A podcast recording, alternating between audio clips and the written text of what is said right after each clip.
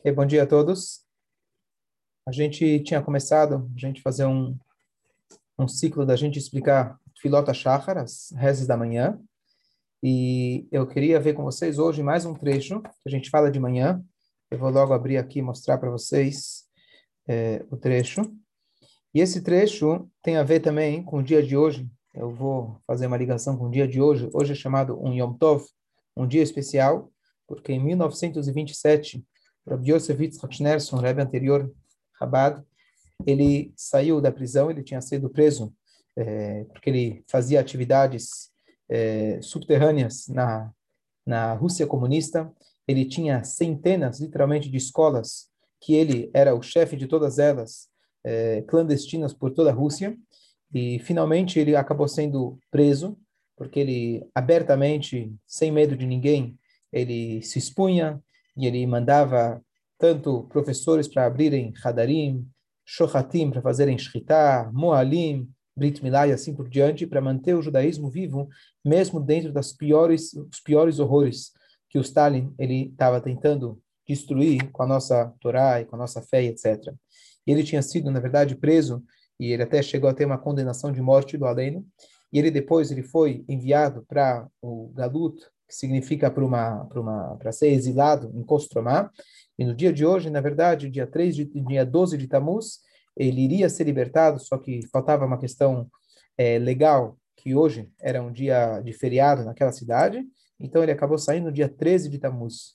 E quando acontece uma coisa para um tzadik, quando acontece uma coisa é, para um tzadik, isso é como a gente diz que o tzadik e Sodolam, o tzadik são a base os fundamentos do mundo. Então, uma coisa que aconteceu com ele não é algo particular, e sim algo que traz brachot, traz Geulah, traz redenção, traz coisas boas. Então, aproveitar o dia de hoje e pedir para Hashem muita brachá, para que a gente tenha, se Deus quiser, cada um possa se redimir dos, dos seus, das suas dificuldades, das suas prisões, seja físicas, seja espirituais, que a gente possa, Bezrat Hashem, ter apenas alegrias a partir do dia de hoje, com muita, muita brachá, se Deus quiser.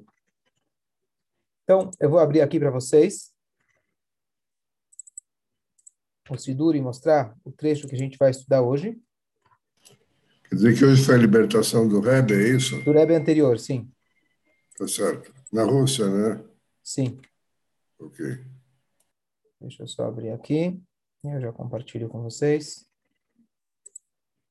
Ok. Na semana passada, a gente viu uns trechos que são é, a passagem de Yitzhak, a Keidat Yitzhak, e agora a gente vai ver a continuação. A continuação são trechos que a gente engrandece Hashem, engrandece o povo judeu, e a gente, na verdade, está se preparando para rezar com muita alegria.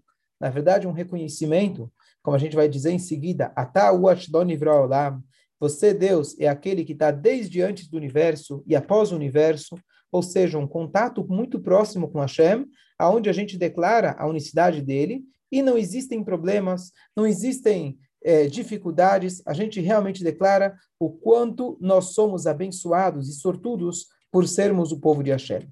Então eu vou mostrar aqui para vocês rapidamente o trecho. Então, vamos ler aqui. Leolam Adam O homem deve sempre temer a Deus em sua intimidade. Ou seja, mesmo quando você está sozinho, você deve temer Hashem assim como faz publicamente, e conhecer a verdade e dizer a verdade em seu coração, e deve madrugar e dizer: Mestre de todos os mundos e Senhor dos senhores, não pelos méritos da nossa justiça estamos apresentando nossas súplicas perante ti, mas pelas tuas abundantes misericórdias. De que valemos nós, ou nossa vida, ou nossa bondade, ou nossas justiças, ou nossa salvação, ou nossa força, ou nossa bravura? O que podemos dizer perante ti, ó eterno nosso Deus e Deus de nossos antepassados. Afinal, todos os valentes de nada valem perante ti.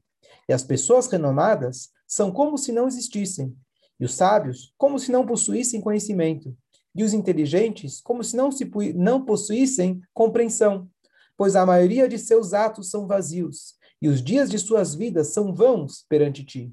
E não há vantagem ao homem sobre o animal, pois tudo é vão exceto a alma pura, pois ela futuramente prestará contas e justificação perante o trono de tua glória. E todas as nações De nada valem perante ti, como foi dito, eis que as nações são como uma gota amarga em um balde e consideradas como pó miúdo da balança, eis que as ilhas são erguidas como o pó. Mas nós somos o teu povo, membros do teu pacto, filhos de teu amado Abraão, do qual juraste no Monte Moriá, descendentes de Isaac, seu filho único, que foi atado sobre o altar, a congregação de Yaakov, o teu primogênito, que pelo amor que o amaste e pela alegria que te alegraste com ele, chamaste o seu nome Israel e Yeshurun. Então, esse é um trecho que nós falamos todos os dias do ano. Então, vamos começar a analisar pouco a pouco. Vamos voltar aqui. O homem deve sempre temer a Deus em sua intimidade, assim como faz publicamente. Então, o que, que significa isso? Logo vou abrir para perguntas.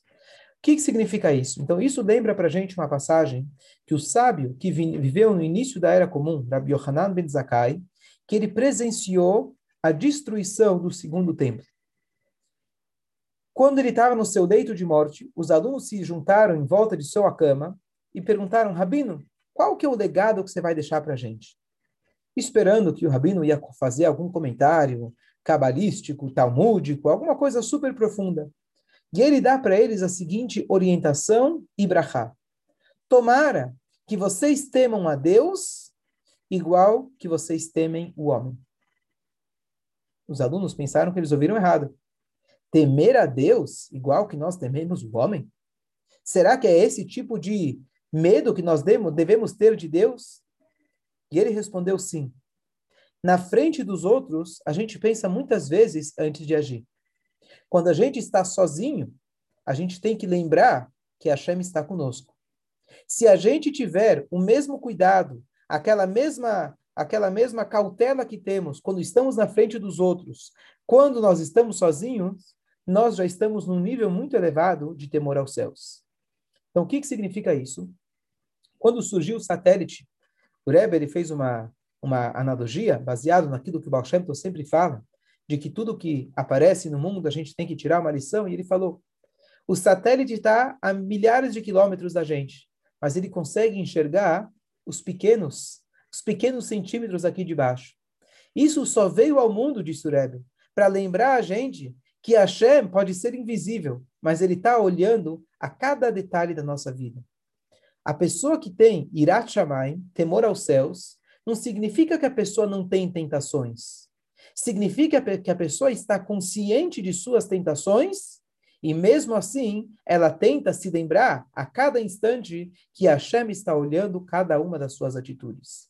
Esse é um assunto que a gente pode se estender bastante, mas só para concluir com uma passagem, o Talmud. E o Talmud ele, tra ele traz para a gente uma passagem muito bonita e comovente.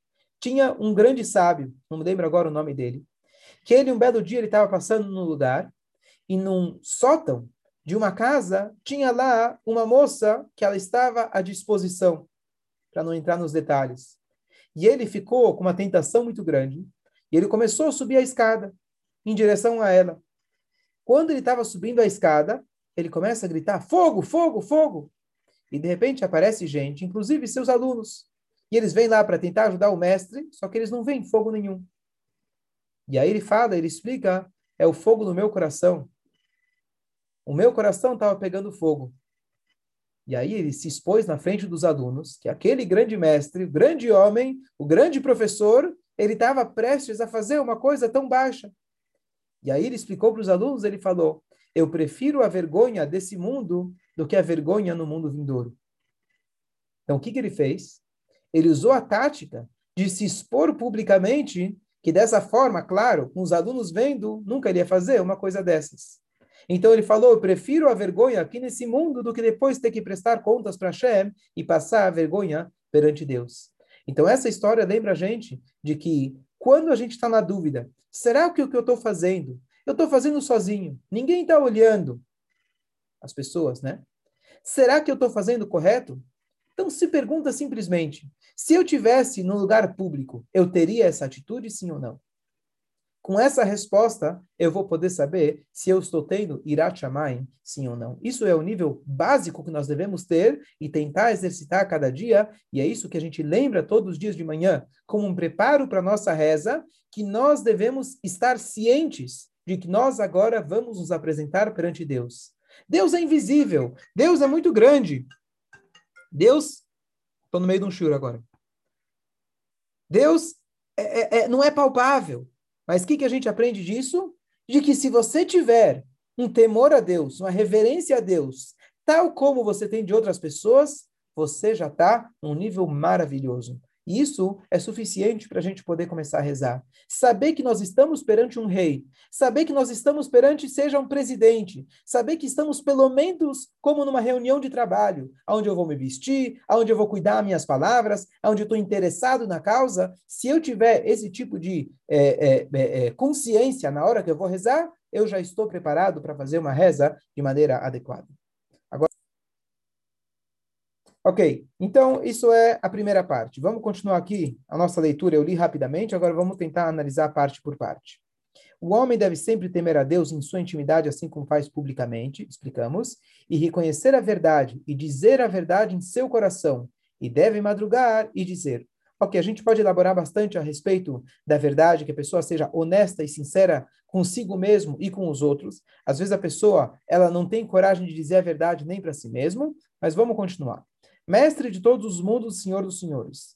Não pelos méritos nossa justiça, de nossa justiça, estamos apresentando nossas súplicas perante ti, mas pelas tuas abundantes misericórdias. O que, que significa isso? Às vezes a gente chega e fala, muitas vezes é normal que o ser humano começa a fazer cálculos. Ele começa a falar, poxa, se eu fiz A, de mitzvot, por que será que não estou vendo o resultado delas? E a gente vem com uma cobrança para Hashem. Então, o que, que acontece? Na verdade, é dito que a melhor coisa é a gente pedir para Hashem não como uma cobrança. Porque se você começar a apresentar os teus méritos, se for pelos teus méritos, o número um, você corre o risco dele levantar toda, toda a conta. Se ele for levantar a conta, eu não sei se os méritos vão ser maiores do que as dívidas. Quem de nós sabe julgar? Número um. Número dois, a gente não tem que contar os nossos méritos, não porque nós não temos, mas sim, muitas vezes, os nossos méritos são consequências das dádivas que a Shem nos deu. Então, por exemplo, alguém chega e fala, Rabino, se eu ganhar na loteria, eu dou 10% para se dar cá. Não, o outro fala, eu dou 40% para se dar cá. Meu querido, se Deus quer que a sinagoga fique rica, ele dá tudo para a sinagoga. A sinagoga ganha sozinho sem você que, que você acha que está fazendo de favor de ganhar 40 milhões de reais e você está dando 20 para a sinagoga? Escolha! Isso é um favor que você fez? Você está fazendo negócios com Deus? Você está falando, Deus, me dá 20, me dá 40 e eu dou 20. Então você ganhou tudo de presente. A gente ganhou a vida, a gente ganhou a saúde, a gente ganhou oportunidade de poder, às vezes, trabalhar, de poder, é, de poder ter roupas. Você pegou uma parte disso e você deu para cá. Sim, Hashem reconhece que a natureza humana é atribuir os méritos a nós mesmos, mas você não faz mais que a tua obrigação. Esse deve ser o pensamento. Quando você faz uma mitzvah, é o mínimo que você deve fazer. Tem aquela passagem que a Torá fala que o décimo dízimo a gente tem que dar para Deus. Um dos dízimos que está descrito na Torá são os animais. O que, que você pega? Pega um carneirinho, tira ele, deixa ele sair da, do curral. Pega o segundo, você conta dois, três, quatro, cinco, seis, e o décimo você dá para Deus. Por que você não pega simplesmente, faz o cálculo, pega 10% dos animais e dá para Deus?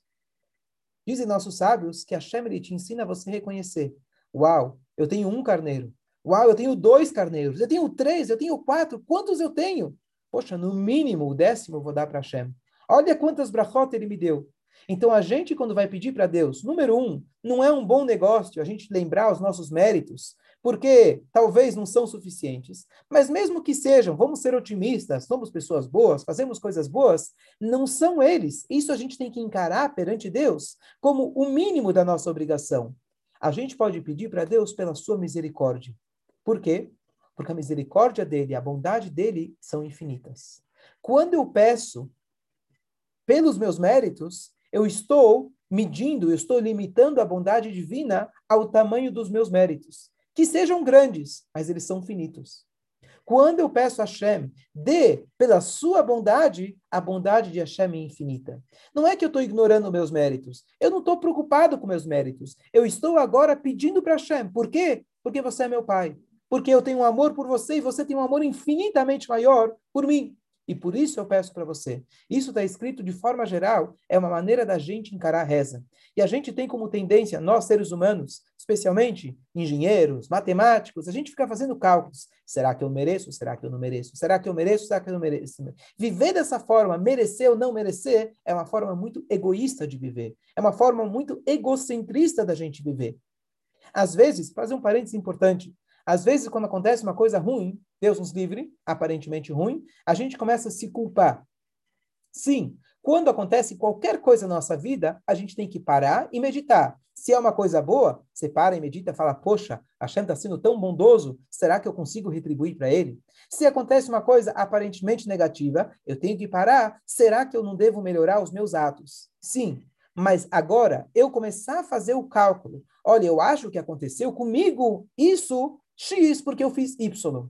Isso, na verdade, às vezes a gente acha que é uma maneira religiosa de pensar, mas não é. Sim, nós devemos parar e meditar nos nossos atos e tentar melhorar, mas a gente falar de forma categórica, aconteceu comigo isso porque eu fiz aquilo, isso, na verdade, é uma maneira muito egoísta. Por quê? Porque você está dizendo, em outras palavras, que o julgamento cabe a mim. Sou eu que controlo o mundo.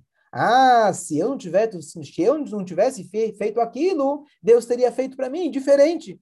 Quer dizer que eu posso controlar o meu futuro. Sou eu o dono da verdade. Sou eu o dono do futuro. Ao invés de eu ter a humildade de reconhecer que tem alguém acima de mim que está controlando tudo. Então, por um lado, sim, cada momento, como eu sempre falo, o Holocausto, né, o exemplo mais trágico que a gente pode pegar na história, a gente nunca pode chegar e falar aconteceu por causa de tal coisa. Quem somos nós para julgar qualquer coisa? Agora, aconteceu algo negativo? Vamos parar e meditar o que nós podemos fazer de melhor para o futuro. Então, isso, na verdade, é o que significa a gente ter a humildade de reconhecer e pedir para Deus, Hashem, como a gente fala muitas vezes no Avid Malkeino, faça por você mesmo, se não por nós. Ou seja, eu não quero invocar Deus pelos meus méritos. Posso invocar os méritos de Abraão, Isaac e Yaakov, meus antepassados, mas os meus, eu falo a Hashem, eu não quero limitar o tamanho da sua bondade. A sua bondade é infinita, que seja infinitamente maior do que os meus méritos. Essa aqui é a segunda explicação dessa passagem. Dúvidas, comentários? Tudo bem. Vamos agora para mais um trecho aqui na nossa na nossa tefilá. Aqui ele colocou para a gente, mestre dos mundos, senhor dos senhores, não pelos méritos, já explicamos, mas pelas tuas abundantes misericórdias. De que valemos nós ou nossa vida, ou nossa bondade, ou nossas justiças, ou nossa salvação, ou nossa força, ou nosso, a nossa bravura? O que podemos dizer? Ou seja, aqui parece que a gente está se diminuindo. A gente está dizendo, eu não sou ninguém, eu não sou ninguém, tudo que eu faço não vale nada, etc. Exceto a alma pura, pois ela futuramente prestará contas e justificação perante o trono da tua glória.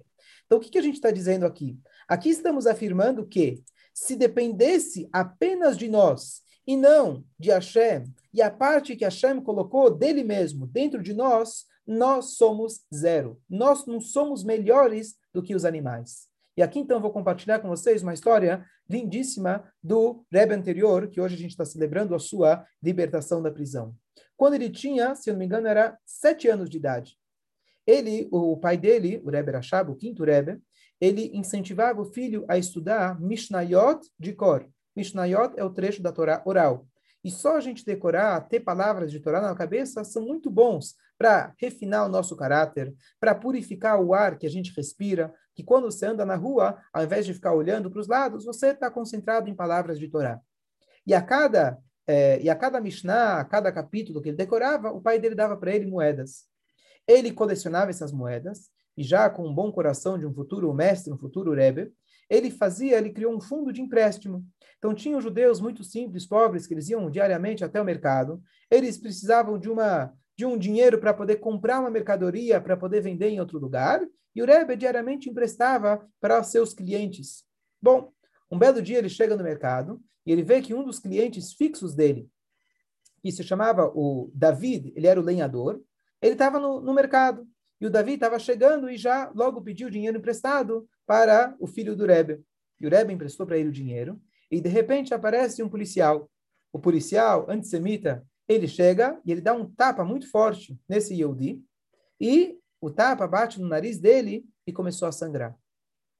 O jovenzinho Yosef Yitzhak, com sete anos de idade, ele gritou, seu bêbado e nojento. Assim que ele gritou com o guarda, bêbado nojento. E ele empurrou com toda a forcinha dele aquele policial. Naquela hora, aquele policial arrancou um broche de, né, aqueles broches de, como chama, de, de coragem que eles recebem, tem um nome melhor para isso, se alguém lembrar. É, ele arrancou dele mesmo, e ele acusou o Rebbe, e ele falou que o Rebbe tirou dele o broche dele, a medalha. E ele pegou o menino e levou ele até, levou ele até a delegacia. E ele falou, e ele acusou o menino que ele arrancou o broche dele, e ainda ele não estava deixando ele fazer o serviço dele. O menino foi colocado, então, na delegacia, num quarto escuro, e lá ele ficou. O descreve, anos depois, que ele ficou com muito medo, e estava no escuro. Mas logo ele se lembrou, ele falou, poxa, eu estou aqui preso, e ser preso é um costume da minha família. Meu pai foi preso por difundir o judaísmo, meu avô foi preso, meu bisavô foi preso, então eu entrei na entrei na, na, no costume familiar. E ele se encorajou, só que no meio, e aí ele começou a falar de cor, aquelas Mishnayot, e ele falou a seguinte frase que tem a ver com aquilo que ele. Não, desculpa, vou deixar isso para o final. E aí, então, ele estava lá, é, falando as Mishnayot, e de repente ele escuta um rugido, um barulho muito esquisito. E ele começa a ficar com muito medo. E ele começa a lembrar de Hashem, tentar, Hashem, tentar pensar melhor nas palavras da Mishnah e tentar desviar o pensamento do que estava acontecendo. E ele pensou: bom, eu estou sentado aqui preso porque eu ajudei um judeu. Que mérito grande é esse? Bom, de repente ele escuta de novo um barulho estranho, e aí ele se lembra que um amigo dele tinha deixado com ele uma caixinha de fósforos. Ele acende o fósforo e ele vê um bezerro com é, os pés, com as patas presas e amordaçado. Ele achou estranho, o que, que será? O que, que um bezerro pode ter feito de ilegal para estar tá preso na delegacia? Bom, ele tava, já tinha terminado toda a coleção chamada Zraim, Zraim é uma coleção que pelo menos são pelo menos 10 tratados de Mishnayot. Estamos falando aqui de pelo menos umas 400 Mishnayot ao pé. Seriam pelo menos, assim, vamos chutar, umas 5, 6 mil linhas de cor.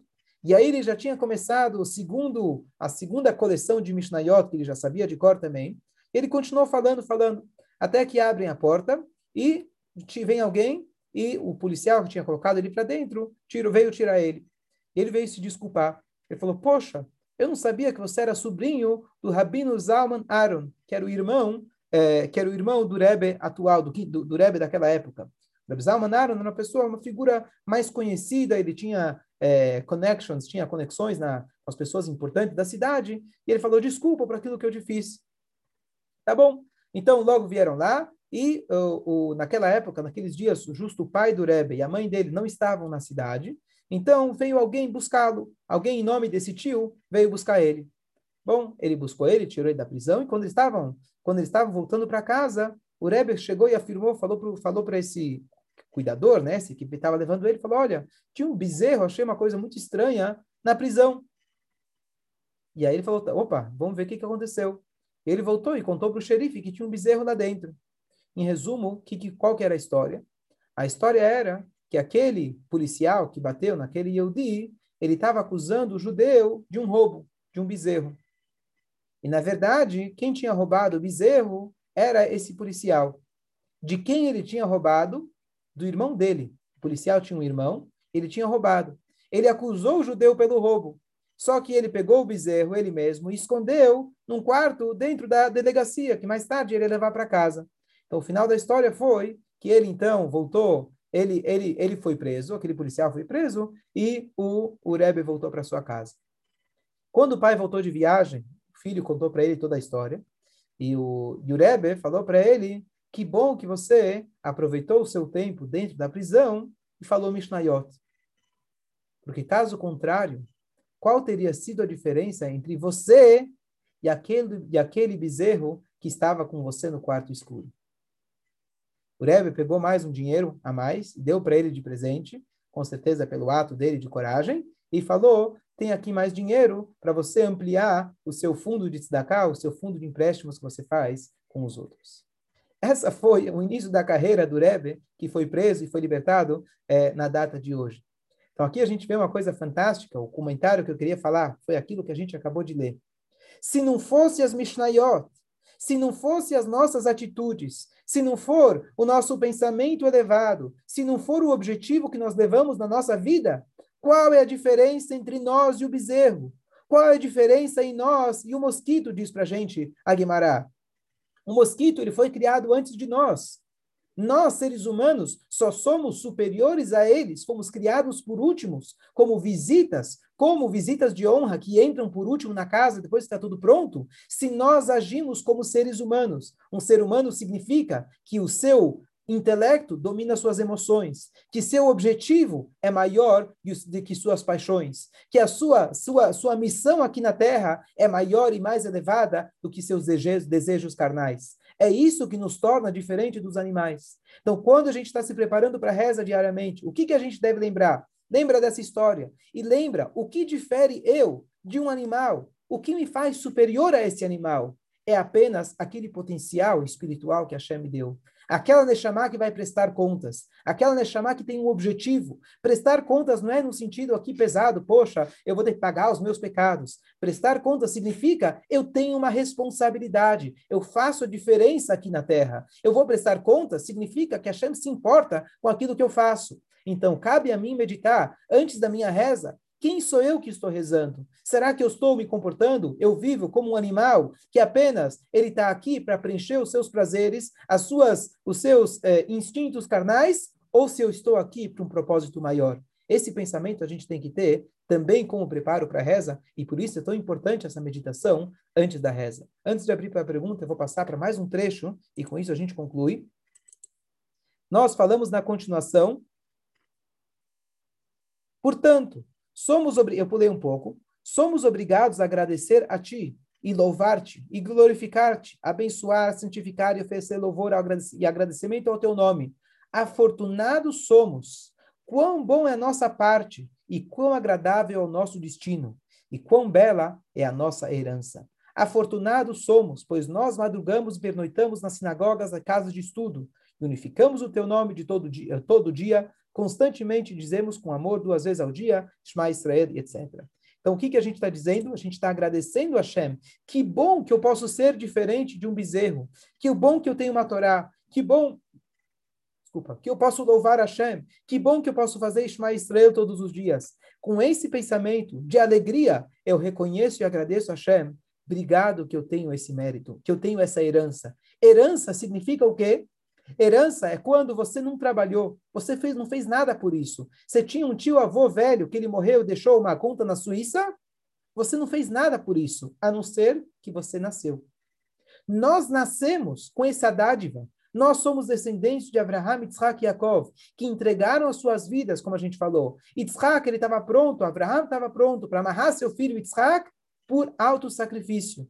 Com essa dedicação máxima, ele mudou a genética a ponto que nós, milênios depois, herdamos isso dele. Esse mérito, essa Neshama, essa dedicação, essa prontidão que nós tivemos ao longo das gerações de entregar nossas vidas para Deus, tudo isso não é pedido por nós mesmos. Tudo isso Hashem deu para a gente de presente. Com essa humildade, com esse reconhecimento que eu estou pedindo para Hashem, por favor, atenda a minhas preces. Só para concluir com uma, uma última passagem, breve anterior, que a gente está celebrando novamente no dia de hoje, a sua libertação, ele realmente era uma pessoa que, se a gente quiser resumir a vida dele, era uma pessoa que viveu auto-sacrifício, literalmente. Estamos falando de uma Rússia comunista, aonde dentro do comunismo eles tinham uma seção especial formadas por judeus comunistas, infelizmente, infelizmente, Svexia chamada, difícil pronunciar o, a palavra precisa, mas era, na verdade, o comitê judaico encarregado de destruir Deus nos livre o judaísmo por dentro. Uma vez que eles vieram de família, famílias judaicas tradicionais, eles conheciam os rituais, as mitzvot, a Torá etc. Então, eles eram os melhores espiões, Deus nos livre, para tentar acabar com, acabar com o judaísmo. Um homem chamado Krebs, o sobrenome dele era Krebs, ele era um judeu que, infelizmente, abandonou o judaísmo e era uma pessoa que não tinha conhecimento de Torá. Mas perante os goim, que não tinham conhecimento nenhum, ele era considerado o grande rabino entendedor. a ponto que ele sabia bajular, ele sabia ficar perto dos ministros, as pessoas importantes do governo. Ele foi apontado como o rabino encarregado das, das questões judaicas. E ele, como rabino ignorante da Torá e não ortodoxo, e não praticante da Torá, para eles era o suficiente. Bom, esse Krebs, ele tentava de tudo para acabar com o cumprimento da Torá e das mitzvot. E ele odiava, literalmente, judeus que cumpriam Torá e mitzvot. E saiu um rumor que esse Krebs, ele já tinha, na verdade, uma pasta fechada, que ele tinha colecionado vários e vários artigos, textos de estudos que ele tinha se aprofundado na Torá, provando que esses, que a Torá e principalmente o estudo da Kabbalah, eram absolutamente contra os direitos humanos, contra as leis da Rússia. Isso eram coisas mais obsoletas possíveis. E ele tinha isso colecionado, e ele já tinha marcado uma reunião com os seus amigos governantes, queria apresentar isso e queria fazer novas formas de causar problemas para o estudo da Torá, para o cumprimento das mitzvot para o nosso povo. Um judeu. O quinto Rebbe, na época, o Rebbe Rashav, ele mandou o seu filho, na época, acho que não sei se ele tinha 11 anos, talvez era um pouco mais velho, ele falou, você tem que viajar até Petersburg, que era a capital, São Petersburgo, e você tem que dar um jeito de acabar com esse decreto que está por vir. Ele viajou até lá, tentou encontrar judeus que poderiam apoiá-lo, judeus que tinham uma posição mais alta no governo, que poderiam ajudar, tentou, tentou, tentou e não conseguiu. Ele pegou o trem de Petersburg, Petersburg de novo para Lubavitch, ele voltou e ele chegou de manhãzinha, enquanto o pai dele estava se preparando para a reza, com o talit colocado no ombro. No talit, a gente coloca no, ele no ombro, a gente verifica as pontas do talit, para ver se está caché diariamente. E quando ele chegou, justamente o Rebbe estava verificando os talit, o, o, as pontas do tzitzit, do talit dele. Naquela hora, então, o Rebbe, eh, ele conta, fala, olha, eu viajei até lá e não consegui. E o Rebbe falou para ele, o tzitzit, ele tem a força de acabar, de cegar os olhos das forças negativas. Segura nesse tzitzit e você vai ter força de conseguir, você vai ter sucesso. Dito e feito, o filho segurou no tzitzit e agora, com a força, com a brachá do pai, ele decidiu que agora, certeza absoluta, ele vai conseguir é, tirar, anular aquele decreto. Ele voltou até Petersburgo, voltou até Petersburg, e lá ele foi direto, então, para a casa desse Krebs. Ele foi até a casa do Krebs, o próprio homem que estava com essa pasta, e ele pediu para encontrar ele. Ele falou, gostaria de marcar com você uma reunião. E o Krebs, ele falou, bom, por que a gente precisa adiar essa reunião? Estou com tempo agora, vem. E ele se identificou, ele falou que ele era Schneerson, eles já se conheciam, e ele se gabando né, de todas as coisas que ele fazia contra o judaísmo. Ele deu cavalo para o Rebbe, ele deu honra para o Rebbe, mas ao mesmo tempo contando as, as artimanhas que ele estava montando e bolando. E o Rebbe, e ele não sabia para que, que o Rebbe tinha vindo, né? E ele começou, de uma maneira ou de outra, de forma discreta, trazendo o assunto para aquela nova, aquele novo decreto e a tal da pasta que ele tinha com centenas de páginas, fazendo o dossiê dele. Bom, o, o, o assunto foi, foi engrossando e ele começou a contar dele. E o Rebbe mostrou curiosidade, falou, poxa, o que, que será que você conseguiu achar na Torá que é contra as leis do país, que é contra os direitos humanos? E aí ele falou, ah, você quer ver? Eu vou te mostrar. E ele, todo orgulhoso, foi até o armário e tirou aquela pasta que ele tinha escrito à mão, à mão ao longo de anos e anos, e ele trouxe para mostrar para o Rebbe. O Rebbe pegou aquilo na mão Instantaneamente, o Rebbe começou a rasgar aquilo em pedacinhos, na frente do homem. O homem ficou bobo, não sabia o que fazer, e ele tentou, com a força dele, parar o Rebbe. Ele falou, o que você está fazendo, seu maluco? Aqui eu tenho trabalho de anos e anos. E o Rebbe, sem perder tempo, ele não parou até que ele rasgou até a última folha em pedacinhos. O homem bateu no Rebbe e o Rebbe logo saiu, ele voltou para Lubavitch e ele falou, o homem ficou maluco, ele falou, como? Eu tenho uma reunião marcada, eu não tenho agora cópia disso, eu não sei o que, que eu vou mostrar para eles agora, eu já tinha tudo planejado. O Rebbe saiu de lá, voltou para Lubavitch, e ele contou para o Rebbe, para o pai dele, de que o decreto já estava anulado. E aí, o, passa, passa um pouco tempo, e aquele homem ficou doente, e ele acabou tendo um ataque, alguma coisa assim, e ele acabou morrendo, provavelmente de tanto desgosto. Essa é a história. Então aqui a gente vê, imagina você nessa situação, o risco que ele se colocou, a coragem que ele teve, essa é apenas uma das histórias que ele real, demonstram realmente essa coragem que nós temos. E também está ligado com o tema que a gente está falando, porque o que nós invocamos diariamente é, não são nossos méritos, mas os méritos que nós recebemos de nossos antepassados, que foi a dedicação, coragem única que Abraham, Isaac e Jacob eles tiveram, comprometimento com a causa de servir a Hashem, apesar de Lavan, apesar de Esav, apesar de Ismael, apesar de tudo aquilo que eles foram colocados como provas, eles mantiveram a sua fé firme em Deus. E para nós, isso já vem na nossa genética. A gente recebe isso de presente. Então, isso que o Rebbe demonstrou para a gente, isso vem mostrar para nós como nós podemos ser judeus orgulhosos. Baruch Hashem, a gente não precisa uma arma na cabeça hoje em dia, nos ameaçando para que a gente possa é, fazer, pra, pra, é, impedindo a gente de fazer Torah Mitzvot, mas a arma vem de dentro. O nosso Yetzerará, os nossos impulsos, a gente tem que se lembrar diariamente. Ashreinu matov chelkeinu. Eu vou concluir com a música. Ashreinu matov chelkeinu. Umanaim goraleinu. Uma yafa, yafa, yafa. Yafa Yerushateinu. Essa é uma música racídica que a gente canta e a gente agradece a Deus pela nossa herança, pela nossa parte que a gente recebeu de presente dos nossos antepassados, e com isso a gente se alegra e a gente pode gritar o Shema Israel para Hashem, agradecendo que nós temos um único Deus e com ele a gente vai seguir, e com essa coragem a gente vai seguir, se Deus quiser, até a vinda de Mashiach, que seja ainda hoje, Bezrat Hashem. Amém.